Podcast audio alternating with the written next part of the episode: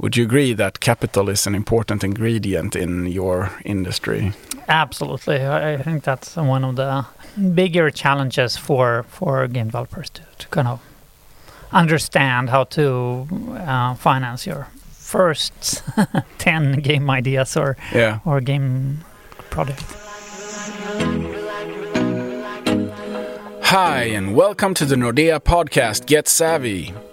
In this podcast, we meet experts within entrepreneurship, e-com, tech, and social impact. We want to learn what makes Nordic entrepreneurs successful and unique. Get Savvy will offer you the chance to access the know-how and the expertise of our guests to help you overcome specific challenges on your way forward. My name is John Candell. Listen to Get Savvy. We love creative people, fun stories, and you.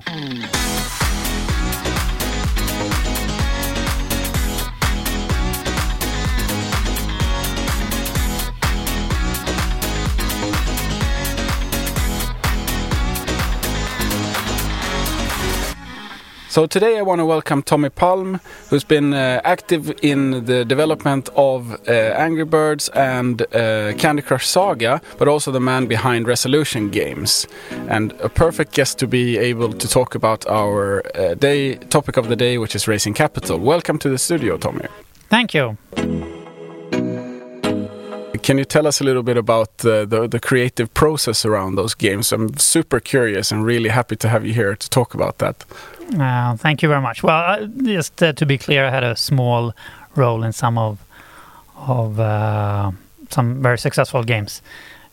In Candy Crush Saga, I was involved in in the from the early days when I sold my my um, one of my companies that that I started to King, and with Angry Birds, we are now licensing in that IP, and we released uh, a version of Angry Birds called Angry Birds Isle of Pigs for virtual reality headsets. Um, so yeah, I've, been working with games for the past uh, 20 years or so uh, uh, professionally. Uh, I started off as a as a enthusiast hobby coder and making games with uh, some of my close friends. One of them, uh, Martin Vilcans, is uh, now our CTO at my current studio, Resolution Games. So we we now worked on games together on and off for 30, 30 plus years, which is a lot of fun. Um, so uh, big passion in, in game creation and, and uh, working with very creative teams. And uh, would you see yourself as an entrepreneur? Uh, yeah, by this, uh, I, I I think so. I've, I've started five companies in the game space, and I've been involved as a investor and, and mentor to to a bunch of other uh, companies as well now. So I, I definitely enjoy going from zero to to a much bigger company. Yeah. And when you create a new game, how does that uh, start, that process? Uh, it varies a lot between uh, between different games. Uh, most of the time, uh, we we try to kind of fill a gap in, in the market, uh, either from from pure enthusiasm that we feel that this is a game that we would like to play, or from a more business um, aspect. Uh, if we are not ourselves in the target audience, for instance, you can still see that there is like this type of game would really like to um, find its customers. Um, and sometimes it's very opportunistic where you meet uh, meet some other company and they have an IP and, and they want to do something and and you or they don't have an IP and, and you, they still want to do something and you co- you come up with a uh, concept together. Yeah. So so it's uh, it's a very varied process, but uh, for for my current company, Resolution Games, a lot of um, a lot or all of the game is made in in house in the in the studio. So we uh, uh, we typically do a lot of prototypes and test test new game mechanics and, and kind of build it up from there.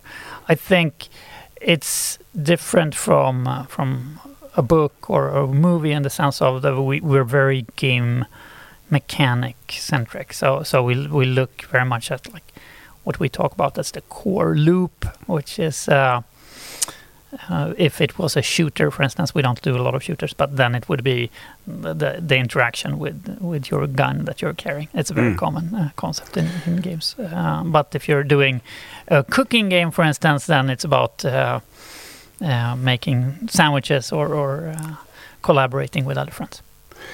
Yeah, we uh, we see you as a as a guy with some really creative ideas on games that have become extremely successful. But our I, I- was just thinking, do you do you have a feeling re- pretty early on in the in the mm, development of of a game if it's going to be a success or not? I'm I'm also a guy behind a lot of ideas that isn't successful. way more, way more concepts that never turned out to anything good. Um, and I think that's important to to emphasize that most games are not runaway successes. Uh, and y- you never know, right? There's a lot of times you're you you feel very passionate about uh, this new concept. You, the kind of the grass is always greener on the other side. Yeah, So, so it's very easy to get carried away about something untested. yeah, Uh, now, as I'm getting older and been doing this for a while, uh, I I enjoy more actually working with concepts that's to refine something that's already done. Then in the beginning, I really wanted to kind of make this new game that nobody ever seen before. Uh, whereas now, I, I think it's it's more fun to take something and make it better. Are there any specific like hooks or anything in a game that you look for that you think when you see that, that oh yeah, that that that one's gonna really make it? Yeah, we talk a lot uh, about some technical terms, uh, um, and and uh, let me try to to phrase this in a, in a in a kind of hobbyist way. So, so some games are just very addicting in its nature that you, you really want to come back to playing it, and and uh, that's a lot of what we're looking for is, is this.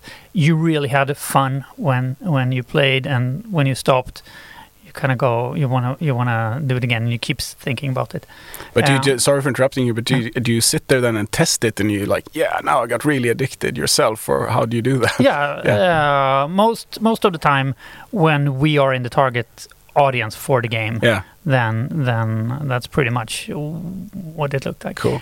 addiction is a, is a, a very uh, strong word Yeah. uh, and, and has a lot of negative connotations as well. But um, I mean, this is this is an entertainment form that uh, you want people to really love uh, Hmm. the concept from a from a get go, and and uh, um, you want them to have positive feelings associated to to their experience. Yeah, I think we all kind of experience that kind of positive addiction, if you call it that. I think uh, we we we know what you mean uh, there.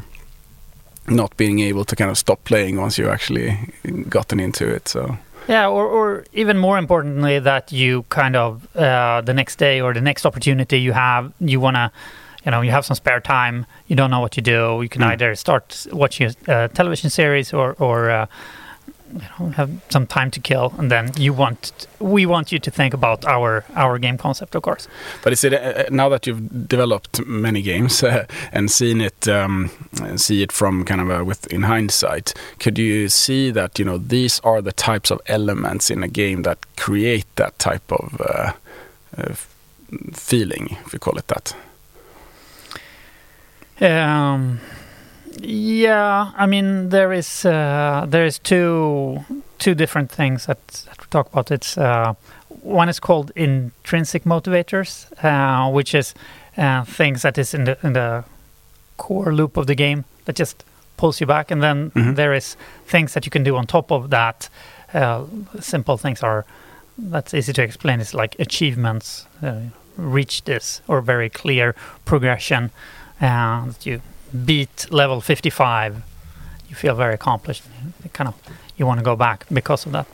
Um, but I think the, the the core thing here is is this the, the loop of, of the game itself, the, the, the Yeah. mechanics. Yeah, That's where, and and games is very difficult in the sense of it has to be something new. It's a little bit like art, or you know, it, it's uh, there has to be a new um, element of something people haven't seen before for people to get really excited about it. Mm. Uh, and that's always difficult to make business out of.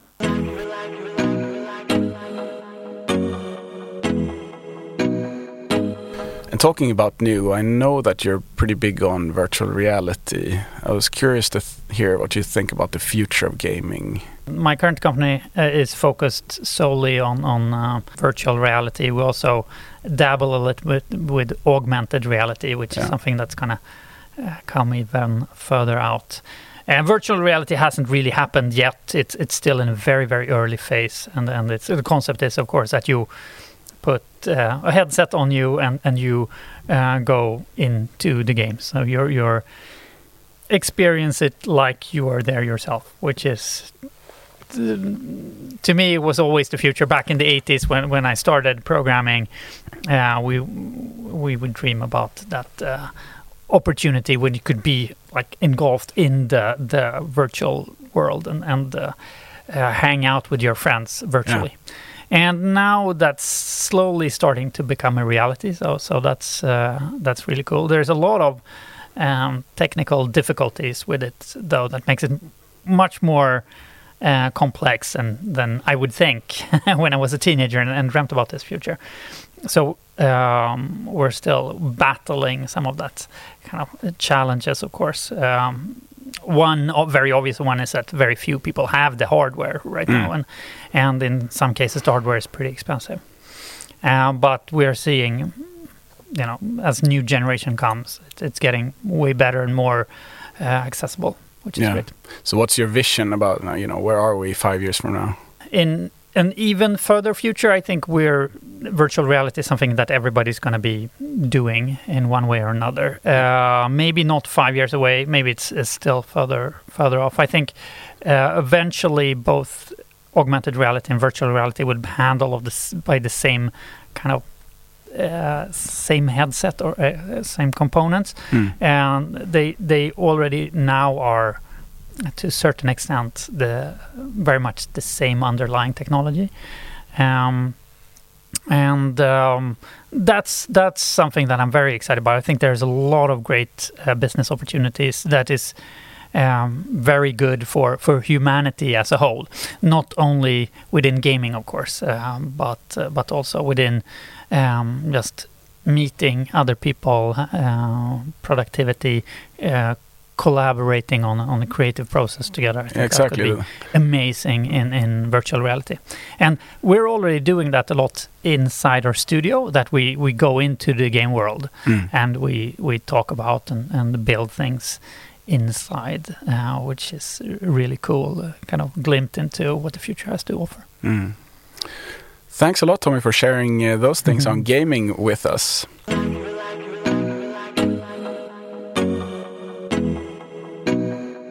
So, Tommy, you mentioned uh, that you uh, have had quite a few ideas of games that might not have really made it in the end, but uh, at, at the get go, you had some really high ambitions for them.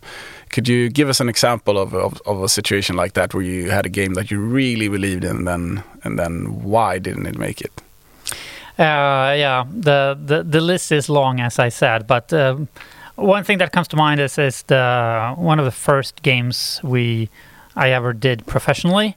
Um, so it was back in the late '90s, early 2000. and We started um, to put all our money into a soccer manager game or football manager game. Um, and uh, we knew very little of the, the kind of the professional um, aspects of making game and and we back then we recently left school the the the um, gang that I was, I was working with and um, we we spent a lot of effort building this massive uh, soccer uh, manager world um, it's it wasn't a total failure. It led to a lot of other projects, and, the game itself ran for almost 10 years. Um, and we managed to make a lot of kind of business to business connections through it that led to other projects. Uh, but I mean, we never got our money back from. Right? I think in the beginning we uh, we quickly invested five million Swedish crowns in, into salaries for people building it, and uh, uh, that was kind of very It would have been so much simpler to make that game if I if I made it today, Mm. um, because uh, we we didn't really have a good sense of when what features to prioritize. So it kind of grew and grew until we realized, okay, now we don't have any money, so now we need to kind of release it, Yeah. uh, which is never a good approach. But but yeah, we learned a lot from from working um, in that extremely chaotic way. Um, so it's I think many times you learn more from your failures than you do from from successful things. I know even with um, uh, we mentioned that I was involved in, in Candy Crush Saga when when I worked at King, and uh, we were talking in in the the very early days of, of uh, the conception of that game whether it would work or not. And and I wasn't sure at all even though I tried it myself. At that point I've already made the game for um, for many many years and nothing had taken off the way this took off of course. And we met some people who were very convinced that it, it wasn't enough and it would never work as a as a game. And, and I, I wasn't convinced myself. It was super fun to be a small part of that journey uh, to um, part of, of making a game that uh, turned into one of the most successful games in the, the history of, of games. You say um, thank you for sharing. That that's really great to hear.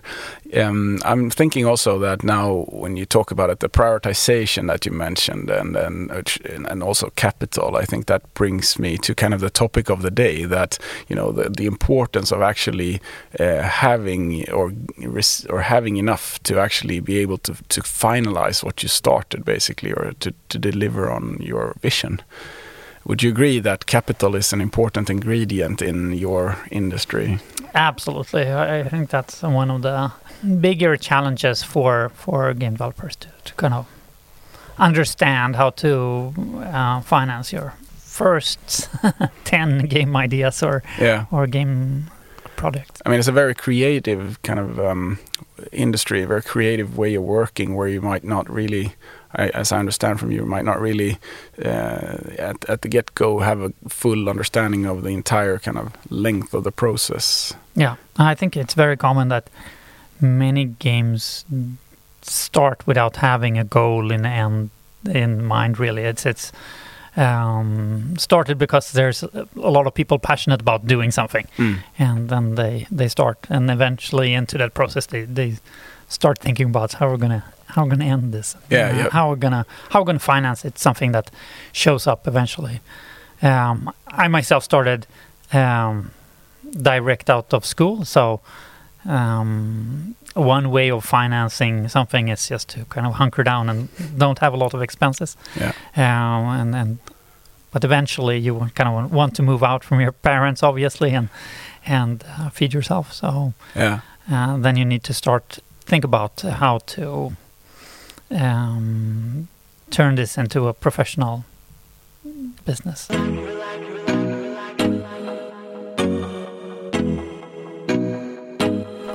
I think this um, really brings us to the topic of the day of, of raising capital. And actually, one of our listeners has sent us a question which is about this topic, and uh, I'm just going to read it and then uh, see if you can uh, if you can answer it. I think would be really interesting.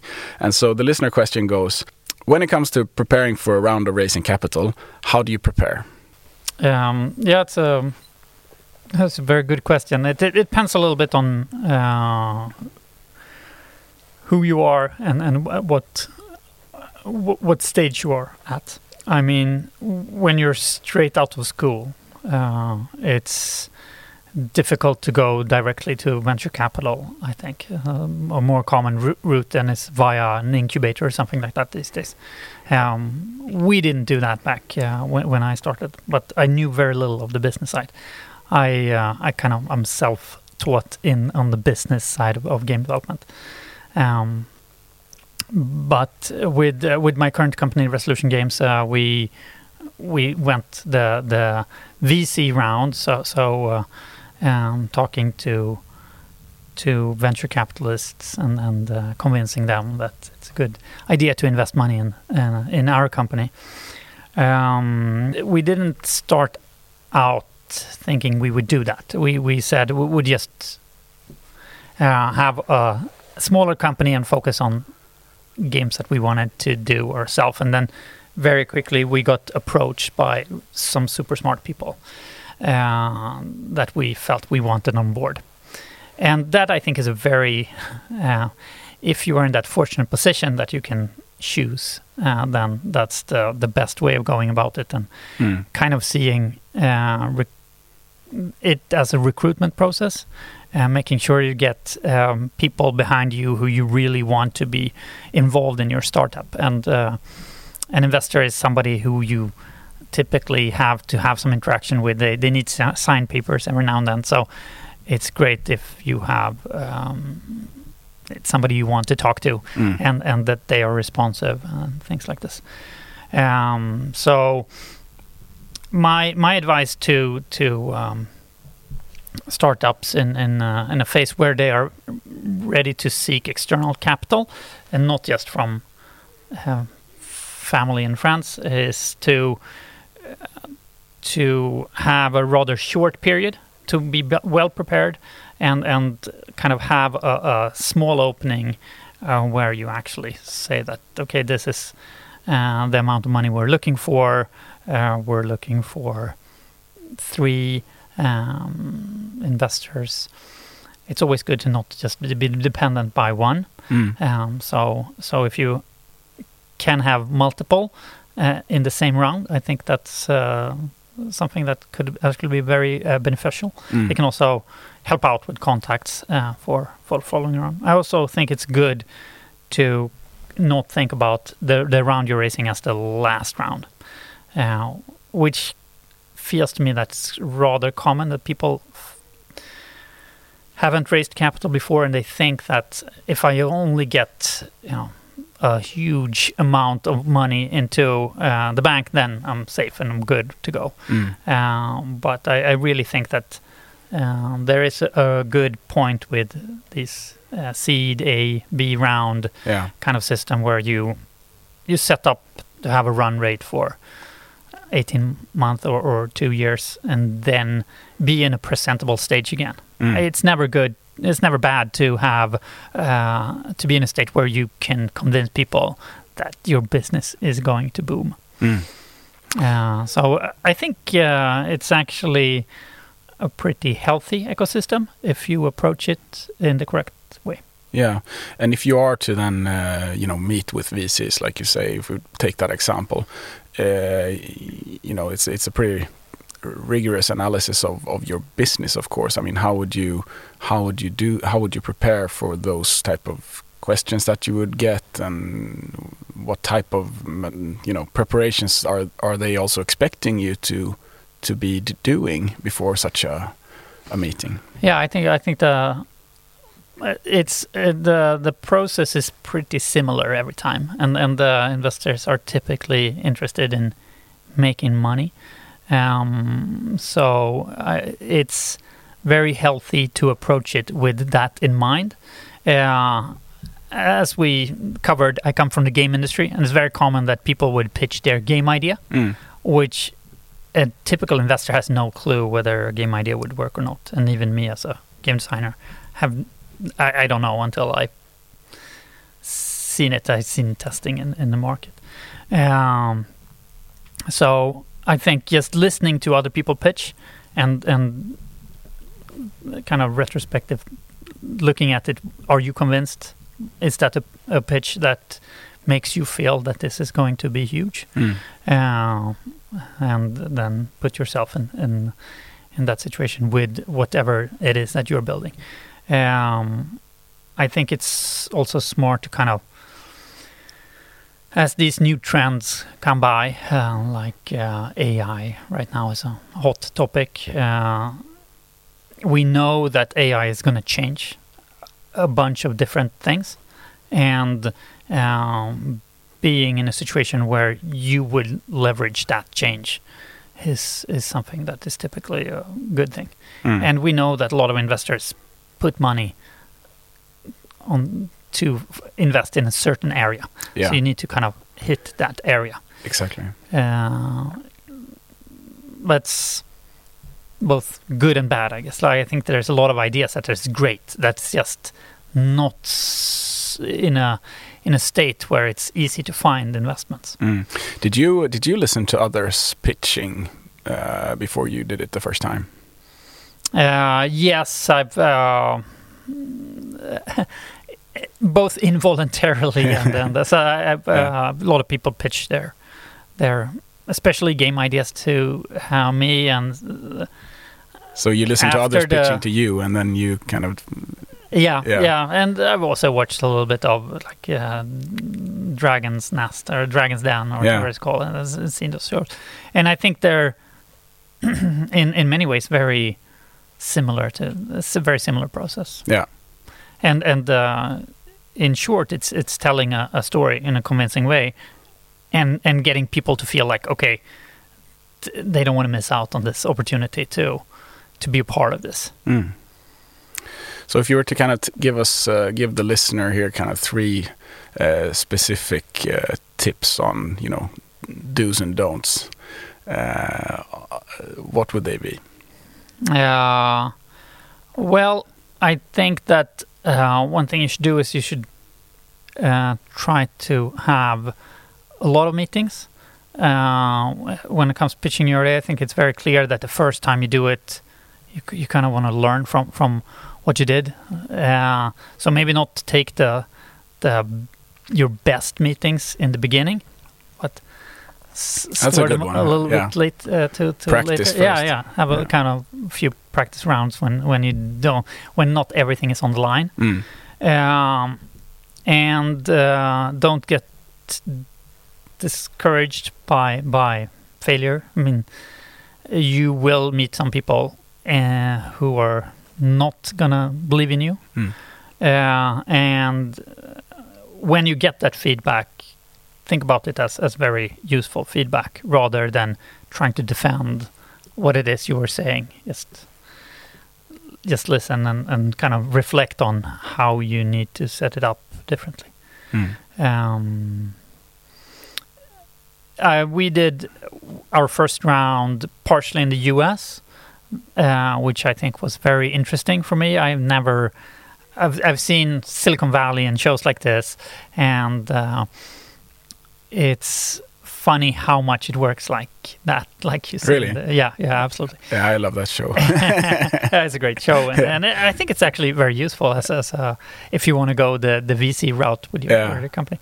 Um, we had uh, people suggesting that we meet us on the airport, so they would be the first uh, to to uh, to hear us when when we came. Wow. And our idea. I think we set up 48 uh, investor meetings for a two week period. So Wow. it was very very intense, but also very good. Uh, A lot of practice.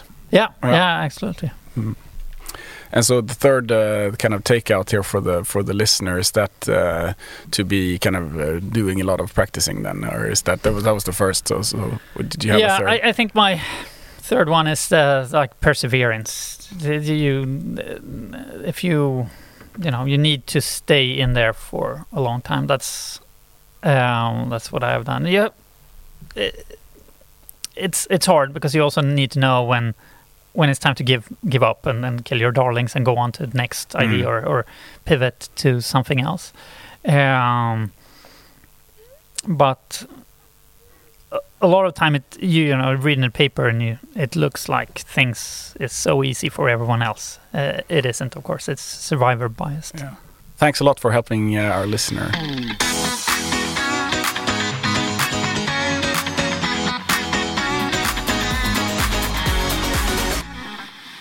So, uh, Tommy, Resolution Games has raised capital in a couple of different different rounds. Uh, how would you say that that has impacted your growth journey?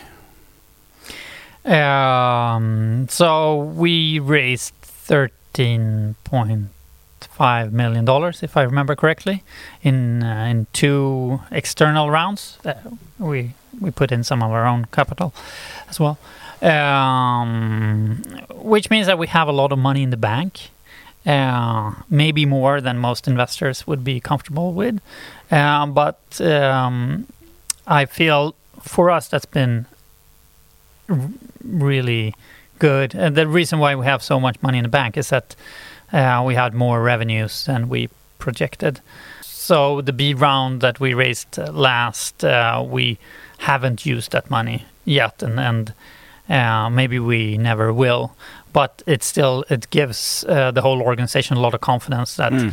uh, if we would need to um, really run faster or market something harder, we we could uh, very easily do that. Yeah. Um, games is a kind of a specific business here, um, so so it depends depends uh, very much on what business you're in. Um, I I recommend not using money for as fuel, but as as kind of uh, more to accelerate. It's important that you not get hooked on on on needing to race around, Mm. Uh, but uh, that's also easier said than done. of Yeah, course. to And be self-sufficient basically on on the cash flow. Yeah, I, I think that's that's a goal that you should Yeah. keep in mind. Uh, um,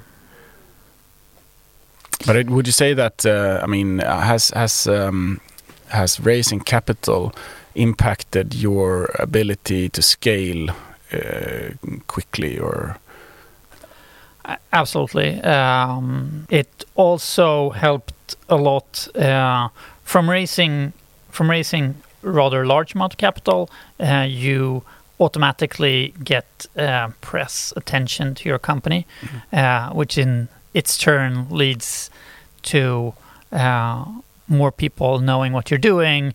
Uh, leads to it's easier to recruit people and easier to uh, make deals happen. So it's kind of a self-fulfilling prophecy, especially if you get some of the best investors uh, Yeah. behind you. And talking about that, I mean the the, the term uh, smart capital is something that has come up a few times in this podcast also. Mhm. Uh, how would you how would you kind of um, what's your take on that? How have you been kind of thinking when it comes to bringing in competencies and and so forth? Yeah, I've, I've definitely, uh, as I have the fortune of of uh, had some personal success before, so I, I you know I could fund the company uh, from my own pocket if I wanted to.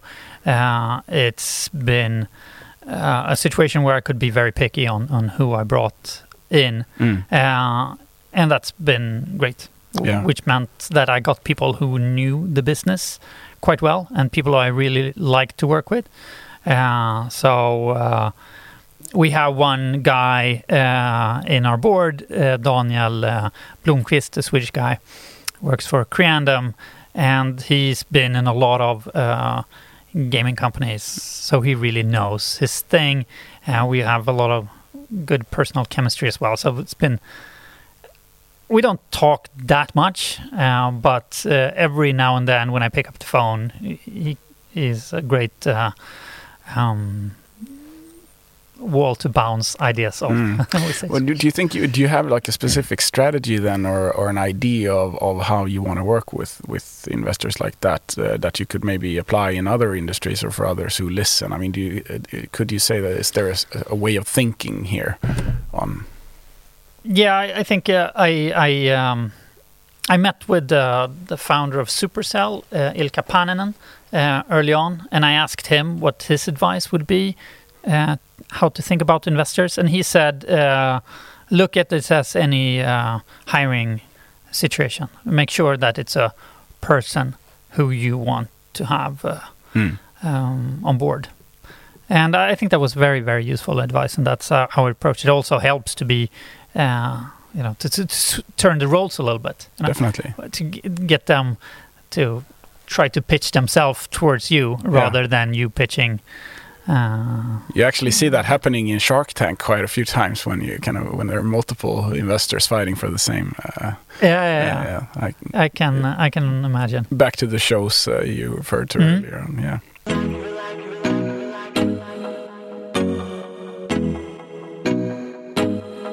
So, talking about bringing in capital, um, what is your experience from different types of equity investors, like business angels or VCs or families? I have some experience with with uh, um, all the different ones. I think um, I really like an investor who is kind of pure purpose of making money because it, it makes it way easier. There is uh, in the games industry there is plenty of strategic investors.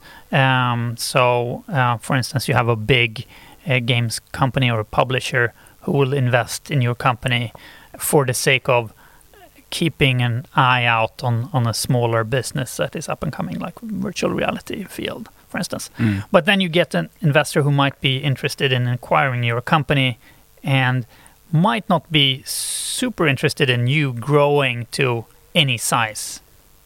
Uh, by definition, they want to acquire you before you become super successful. Yeah, yeah. So I really like that uh, kind of financial investor Mm. uh, that um, is pure with their intentions, and their intention is making money. Mm. Um, you also have a lot of great angels uh, who who kind of maybe do it from from a combination of like personal reasons. They they made money uh, by being helped by other uh, mentors, and and they now take that role themselves. So they they put some of their money uh, aside to help other startup bloom and and and and create that situation that they that they themselves came from, and that that's also a, a great um, investor to get behind uh, you, um, especially if they have a lot of money, so they Mm. can join multiple rounds and and they still if they have a interest in in being a part of the, of the journey, that's great. Mm. Um, there's also a lot of people who have much money and, and kind of become a little bit tired and, and don't want to help out as much anymore and, and it's too busy to, Yeah. to really care about. I'm, I'm curious. You've been talking to investors. I mean, both here in Europe, but also in, in the US, like you mentioned. Would you say that there are any are there any differences between a typical VC and like Silicon Valley or Stockholm? Yeah, I think that's a very good question. Yeah, I do. I, I think that Silicon Valley has a very, very healthy, super competitive market where they need to be on their absolute best in order to, to compete.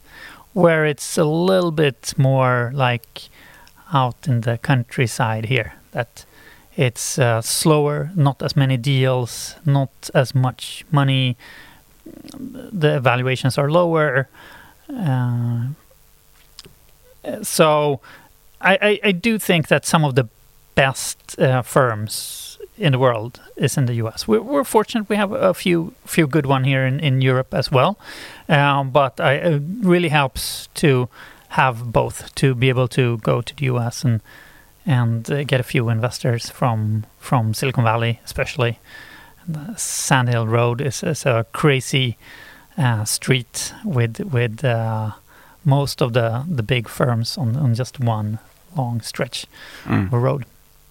Yeah, so I definitely would recommend anyone in the industry to, to do some meetings there and and, see uh, how it is when it's extremely extremely competitive.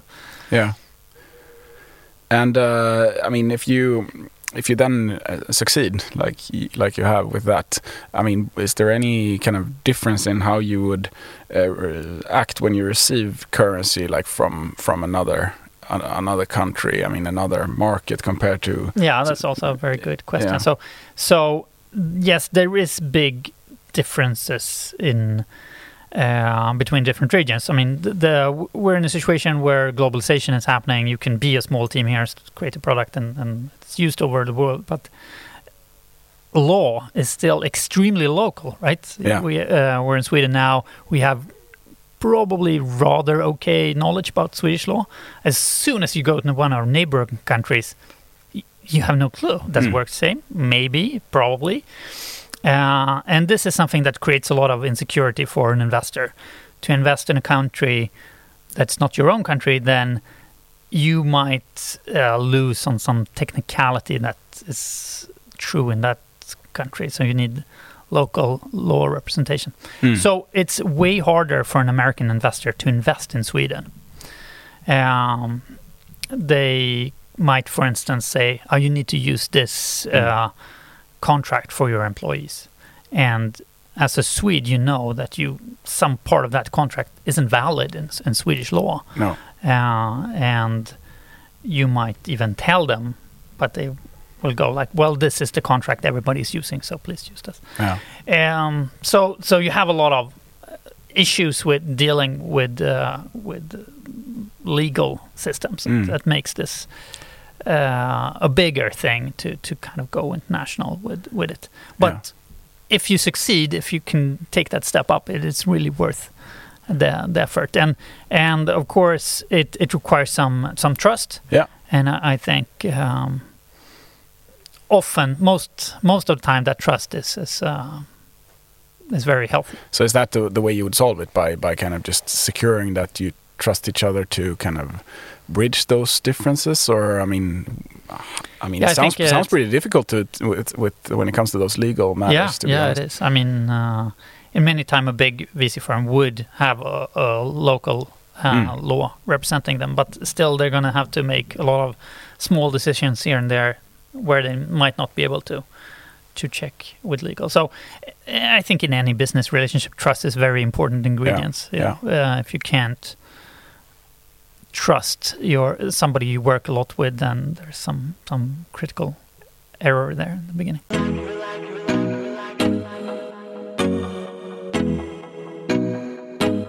So Tommy, we've got uh, our very dear friend at Nordea Markets, uh, Christopher, who wants to who wants to really wants to know what kind of uh, financial uh, solutions you're looking for when you're raising capital. Uh, is it, I mean, different types like leasing, working capital, etc. Have you done that? Have you been thinking about other ways of? Um, Um, I don't have that much experience with uh, with raising capital other than, than VC capital and, and some kind of private um, like loaning on on my uh, properties has been a, a way that I've, I've uh, managed my, my smaller startups uh, in the beginning, which is a, I think is a great way of financing uh, uh, your startup if you mm, if you have some room in in in your uh, in your house, uh, for instance, or your apartment. Yeah. It's a very cheap loan you can get. Um, risky, of course, but I mean this is you do what you have to do, basically. Yeah. um, but uh, I'm uh, I don't have I'm, I have a background as a computer scientist, so um, I'm not super well versed in in uh, different type of uh, financing. And uh, I know I remember clearly when when in my first company we tried to get a, a credit from the bank on Mm. like two hundred thousand, and there was no way they would uh, give it to us because we were too too new. But I think at that time we still we had been around for like eight years or something. Mm. Um, but I I think uh, right now uh, my my company Resolution Games has a very good. Working relationship with Nordea, so I'm I'm sure there will be some room to to lend money if we if we needed to, uh, and it's uh, actually I can touch a little bit on that if, you, if you're interested. It's been very, very good. Um, I use Nordea privately as a bank, and, and Nordea has helped out uh, as a company bank for that reason, that I had good contacts and been super all the way. It's like uh, really uh, keen on, on listening in to what type of business we are and what we need help with. And I asked um, if they could help out with with um, being the bank for the people we bring into the country, and they've also been really, really good at at uh, taking meetings, uh, knowing it's not the same person doing all these things, but they've at least like the, the information has been transferred in, in a Mm. great way. Yeah. So uh, that's something I kind of has been hoping for with other banks that I had before that they would kind of trust that this is going to go well. Mm. Uh, but um, but from from our point of view, we really found that at Nordea, and that has been extremely helpful. Yeah. And it goes all the way back to like uh, loans on uh, their apartments and stuff like this Yeah. as well. And seeing it, seeing kind of the, the, the totality of both kind of the individual and the, the, the corporation, I think is super important. Yeah.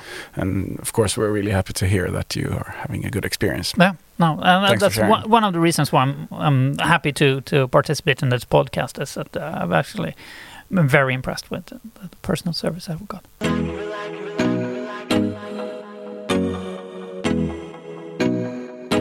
So one of the questions you asked me was uh, how to how to go about and find uh, different investors and get the meeting with investors. And uh, one thing that I've found is that investors are often very uh, nice when it comes to recommending others. So they would they will have a network. That it's a very small kind of the investor community is not very large. So don't make any huge mistake where you kind of uh, tell a lie and quote telling a lie. But if they like you, they'll be helpful and introduce you to other investors Yeah. and that happens all the time. So once you manage to get a few starting series meetings, they'll probably help you out with Mm. telling you who, who you should talk to Yeah. and somebody who might be interested in your field or like uh, done other investments in that type of um, tech before and and uh, could be helpful from that uh, which can go into kind of crazy loop of you meeting somebody and they recommend oh you should meet this guy and then it continues Yeah. and continues and continues and that's also why I, I mentioned before it's helpful to have a certain time set aside to this and try to keep that gap where you're doing fundraising to uh, as a short process as possible because you might end up in this very very long drawn out thing where where you're not getting your your goals through and then No. keep You're not able to close it. Is Exactly, that it? Yeah. Okay. so that, that's yeah, that could become a problem. I could easily see. Yeah. Is that also what happened? Yeah, I was just uh, reflecting back what you said in, when you went to the US and you had was it 48 uh, meetings meetings? Is that how do you get 48 meetings? yeah, no, uh, that was through a, a good friend who was an uh, investor in in Resolution. Yeah. Who uh, he has a lot of really cool uh, entrepreneur friends in the U.S. yeah. So he managed to get us a lot of top top end meetings from, Wow. from the beginning. So that was that was great.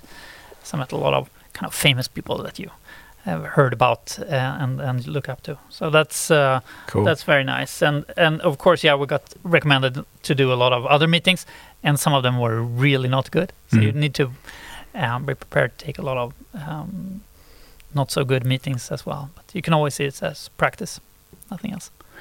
And about that meeting famous people, we think you're a rock star, Tommy. So we're really happy to have had you here today uh, to share and to let others know how you've uh, experienced raising capital. I have a few suggestions of some other rock stars that you should that you should interview that I could really recommend. Uh, one of them is is uh, Alexander Ekvall, uh, who uh, started uh, Fabrication Games together with me uh, 11 years ago, and and he started a company called Snowprint, um, and he has a he has a other background and another uh, journey than I have. So I, w- I would love to listen to to him being interviewed if you Wonderful. have time. Definitely, we will uh, we will give him a call and, Mm. and, and tell him you told us to. So another advice I have is is uh, Paul Bragiel. He is an American who who has a lot of uh, famous friends, and he has a lot of really interesting stories. He was uh, um, for nine months in uh, northern Finland, trying to uh, compete in the Olympics in Sochi, um, among other things.